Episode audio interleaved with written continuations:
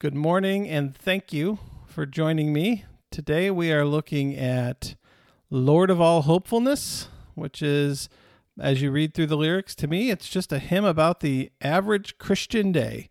The average Christian day. So, an average Christian day, Lord of All Hopefulness. And so, let's just take a look at uh, an average Christian day. So, uh, first verse Lord of all hopefulness, Lord of all joy whose trust ever childlike no cares could destroy. Be there at our waking, and give us, we pray, your bliss in our hearts, Lord, at the break of the day. This is just the beginning of the day. What is? How does the day start? Well, uh, Lord of all joy, be there at our waking, and give us, we pray, your bliss in our hearts, Lord, at the break of the day. So, to basically, let's wake up. Lord, help us to wake up happy. Help us to wake up joyful. Help us to wake up full of bliss. Reminds me of Philippians 4, verse 4. Paul writes, Rejoice in the Lord always. I will say it again, rejoice. Paul is basically saying, I have thought of every possible thing that can happen in this life, and there is no excuse not to rejoice. There's no excuse not to be happy. There's just no excuse not to go through life uh, full of joy and full of bliss.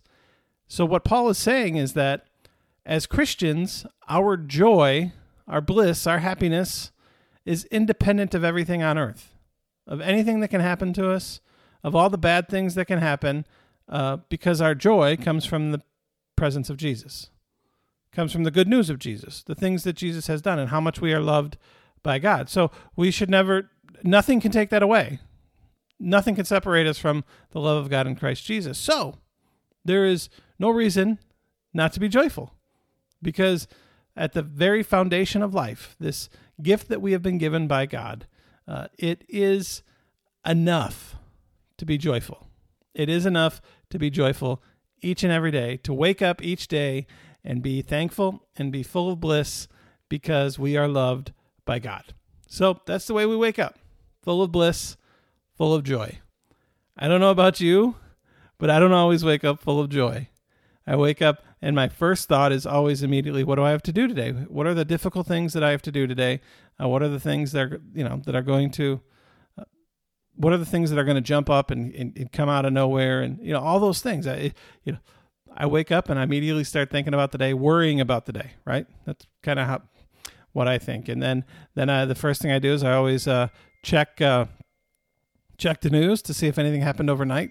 Uh, and uh, uh, so, you know, it's it's one of the, it's a difference. You know, wake up and be happy. Wake up and be joyful. Uh, so that's the way the day starts. So uh, for those of you listening, is that the way your day started today? Did you wake up with bliss? Did you wake up with joy, or did you wake up with something else? Would love to hear your thoughts. Let me know. Is this something that's common for you to wake up with joy, to wake up with bliss? And if so, why? If so, why why why do you wake up with joy? I mean, there are times when we have something very exciting to do the next day, right? And so uh, we wake up and we jump out of bed because we're so excited about the day, right? I remember, you know, go uh, going to Michigan football games. Uh, on those Saturday mornings, we would get up at like 5 a.m. and we would drive two hours to Ann Arbor and we would tailgate. And, we, and the, if you know me very well, you know that I'm not getting up at 5 a.m. for just about anything. But on days of Michigan football, I never had a problem getting out of bed at five. Usually I was up before the alarm because I was so excited. You know, I was so excited. Today is going to be a great day. We're going to a Michigan game. Uh, or, you know, the back then it was, I, I'll get up as early as I have to to go play golf.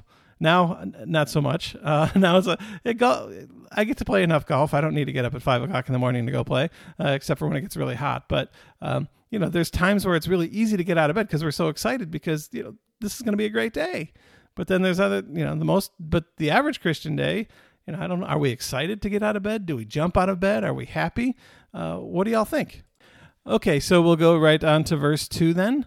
Uh, Lord of all eagerness, Lord of all faith, whose strong hands were skilled at the plane and the lathe, be there at our labors and give us, we pray, your strength in our hearts, Lord, at the noon of the day.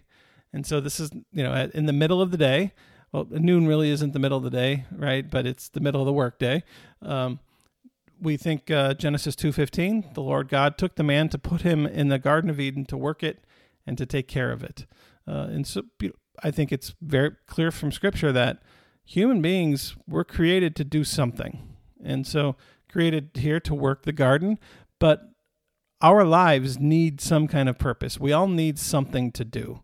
Uh, if this quarantine has taught us, taught me anything, it's that I can't sit around. I can't sit around and do nothing. Uh, I'm not at all looking forward to um, any kind of retirement or anything. I mean, I, I love doing what I do. I absolutely love it. And, uh, you know, to have that, to not be able to do that and to figure out then to take those, those week, that week or two weeks to figure out, okay, how can I still do that, but do it in, in a different way, you know, but uh, each of us were created to do something and and you know we don't have to get paid to do it we just need a purpose it's important to have a purpose it's important to get out of bed and say, I, I, I am going to do something today. And maybe that purpose, you know, maybe you're retired and that purpose is something else. Uh, but you know, maybe it's not an occupation, maybe it's not work, but you still something to do, right? Uh, you know, it, for many of us, it's it's our children, you know, doing what we can for our children, and all these type. They're all wonderful purposes. Uh, and so I think it's important that we have something to do. Uh, be there at our labors, Lord, because you know we we need to do something and, and we thank you for the purpose that you have given us. And be our strength. Again it's funny how often so these hymns reference their god is giving us strength. I think that um, uh, psalm 73 76 my flesh and my heart may fail but god is the strength of my heart and my portion forever so the strength we need to do the work comes from the lord now this is interesting to me because many of these hymns were written 100 years ago and longer so this hymn was written i think in the 1930s but Christians of a previous generation were very reliant upon God for their strength based on what they're writing in these hymns, right? They would, they, so many of these hymns reference God as their strength. How often do we think about God as being our strength? We, I don't think many people think that anymore. We don't say that anymore. How often do we rely on God to be our strength to get through the day? Uh, how often do we trust in God's strength? I think we trust in our own strength and we're glad that God is with us. Uh, but I, I think it's really important that we, you know, that these, this, the generation of Christians that came before us, they really truly believe that God was their strength. And so maybe maybe we do rely on God as our strength, but we don't say it or but I, I think it's it's important that uh, to still think that way. Uh, okay, verse three. Lord of all kindliness, Lord of all grace, your hands swift to welcome, your arms to embrace. Be there at our homing and give us, we pray, your love in our hearts, Lord, at the eve of the day. So in the evening, when we come home, welcome us home with uh, with love in our hearts. You know, make us feel welcome. Make us feel welcome when we come home after our day of work. Uh, Romans 15, 7, Paul writes, Therefore, welcome one another as Christ has welcomed you for the glory of God. So the, the truth here is that God has welcomed us into the kingdom. We have been welcomed, right? That that our God is a God of hospitality and a God of welcome and a God of embrace and is glad that we are there, right? And and so then knowing that we are welcomed, feeling that welcome leads us to a better understanding of love. Your love in our hearts, Lord, at the eve of the day. It helps us understand love in a more clearer way. And so then, you know, as Paul writes in, in Romans, that we are to share that welcome with others. Uh, but uh, how do we feel the love of God as far as invitation on a daily basis? Do you? I, I, mean, is that something that you look for? Is that something you feel every day? Uh, I don't know that many people feel that, you know, when, when we talk about the welcoming and inviting of God, the hospitality of God, you know, we might feel that at the very beginning, uh, right after our baptism, or uh, maybe in worship or something like that. But do we feel that in our homes? Do we feel that when we get home from work? Uh, do we feel that in the presence of one another? You know, how often do we feel that? And so, you know, there's there's nothing like feeling truly welcomed somewhere like someone is really excited that you're there. And when you when true hospitality is shown to you it makes you feel wonderful. Uh, makes you feel wonderful. If you've ever had an experience like that you know what i'm talking about. I mean i would uh, and so the, the question is what kind of things do you do to make others feel welcomed What kind of things do you do to make them feel special? Like, not only am I glad you're here, I was thinking about you prior to you coming, and I've I've made plans. I've I've done things. One thing I remember, uh, and and Jackie Medley is with us today, so I'll just tell the story. Going over her house uh, to have dinner uh, last year, and she had made little napkins. She, I mean, she has a company where she makes these. She had made them uh, with uh, with with logos with a with a little church on it and a abiding grace, and they were so cool and then she made me a golf towel. And it was like she did all these things so that when I came over, I would know that I was welcomed and that she was excited to see me. And that's something that's the type of hospitality that that really warms your heart that makes you feel like, man, she's really glad that I'm here because, you know, there's t- times where we go places where you just don't get the feeling like I'm really glad that you're here, right?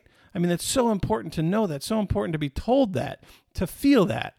I'm really glad that you're here. And Jackie did that for me uh, on that night. And so, uh, you know, and how do you do that for others? And how do you feel God doing that for you? I think those are important questions and something that we can reflect on each and every day. Okay, then let's go to verse 4. Lord of all gentleness, Lord of all calm, whose voice is contentment, whose presence is balm, be there at our sleeping and give us, we pray, your peace in our hearts, Lord, at the end of the day. John 16, verses 33 I have said these things to you, that in me you may have peace. In the world you will have tribulation, but take heart, I have overcome the world. Uh, so God gives us peace. That's Jesus says, I have said these things to you, that in me you may have peace. So in our faith in God, we have peace, right? We've talked about that in some of the other hymns. Uh, that that God gives us peace. That's one of the gifts that God gives us. You know, as we pray, we get more peace, and knowing Jesus, we have peace, and all these things. Uh, but it's important, you know, that at the average day here, at the end of the day, that we have peace when we go to sleep. I don't know if you've ever tried to go to sleep without peace, right? Your mind is racing a thousand miles an hour. You've got so many things on your mind, and you just can't, uh, you just can't stop. You just can't find peace, and it's so hard to have a good night's sleep without peace. And so we say, Lord, give us your peace when we lay down at night, so that uh, we can sleep in in peace, and then wake up the next day with joy again. So, so here's the average. Uh, Lord, uh, Lord of all hopefulness, here's the average day joy, bliss when we wake up, strength to get through the day of work, loving welcome when we return home, and peace when we go to sleep. I mean, it sounds like a perfect day, doesn't it? I mean, it's, I mean, it's just like it's a vision of the perfect day. Wake up with happiness, have all the strength you need to get through the day, uh, get home, and you're, you're, welcome to people. You know, God is excited to that, you, and then at night you you go to bed with peace. It's a perfect day, but it leaves a lot out. One of the issues with this hymn is that all the things that it does leave out, all the things that it leaves out, uh, you know, that it talks about a perfect day, but how many of us have perfect days? How many of us have perfect days? I mean, sometimes we do, but most days aren't perfect. The things the things this one of the criticisms of this song, this hymn, is all the things it doesn't mention. Like it doesn't mention others. You know, this is this is a song about if you read it, I mean it's it's about me and God, right? It's about, you know, me God being there and doing everything that I need so that I can have a great day. Uh, but it doesn't mention me doing anything for God. It doesn't mention others. It doesn't mention mention how like we could love others and we could make others feel welcome it doesn't mention how you know we can share the love of God with others. Uh, it doesn't speak to where God is when things go wrong because you know life certainly goes wrong more often than it goes perfect. Uh, doesn't mention sin or forgiveness. Doesn't mention Jesus or the cross, and it doesn't mention salvation. I mean, it's just a nice, it's a nice hymn, but I think I think all of these things should be part of the average day, should be part of the everyday. Is the idea that we're not on this world by ourselves. You know, this is you could read this and you know this this could be Adam writing this as the only person on earth, right? Make me happy when I wake up, help me throughout the day as I garden, make me feel welcome when I'm done, when I'm back home, and give me peace when I go to sleep. You know, this could be a, a vision of just Adam and God, right? Uh, I think each and every day, though, we need to be mindful of others. That that God is a God of all, not just a God of me. Um, it doesn't speak to where God is when times go wrong. I mean, right now, what what would this hymn say to us right now in quarantine? I mean, yeah, we could still find joy and we could still find peace, but where is God in the midst of all this? Um, you know, sin and forgiveness. I think that's something that we need to be aware of every day. You know, forget in the, the Lord's prayer, give us our uh, forgive us our sins as we forgive those who sin against us. Uh, and it's important to remember the love of Jesus, the, the what happened on the cross. I think that's something that should be part of every day uh, to remember the love that God has for us and how that was shown to us through the death of, of Jesus, and and the hope that we have. I mean, the you know the, the name of the song is Lord of all hopefulness, but it doesn't really speak to our hope. You know, our hope is everlasting life, and so you know it doesn't really mention that. So I think all of those things should be part of the average Christian day. Not to say it's not a beautiful hymn and it's not a great song uh, to sing, uh, but uh, maybe we could add some verses to it that kind of you know make uh, make it more relevant to the average day. You know, the average day that includes sin and forgiveness and all those things that uh, make life what it is. Uh, so that's my thoughts on Lord of All Hopefulness. A great hymn, a great hymn. I'm not knocking it, and uh, you know, I certainly wouldn't want to have to be a, a hymn writer and and fit in four verses. You know, uh, the the complete theology of the Christian church. Uh, and so, but uh, you know, there are some things that I think uh, are part of the the average Christian day that uh, we should think about and be aware of each and every day. Okay, we will stop there for the day. Thank you everybody for tuning in, and hope you have a wonderful day. Stay safe, and we'll close with a word of prayer. Lord God, we thank you for each and every good gift you have given us. Help us to uh, wake up each morning with joy Help us to uh, give us the strength to get through each day. Uh, Lord, uh, make us feel welcomed. And at night when we lay down our head, uh, help us have peace. And we know that we uh, have all these things, Lord, because we know that you are with us. We know uh, how much you love us because of how much you gave up for us. And so as we go through day, remind us of how much we are loved and forgiven. And help us to be people of hope, looking forward to a future uh, when you were when you will rule all in all. In Jesus' name, Amen. Have a great day, everybody. Take good care of yourselves.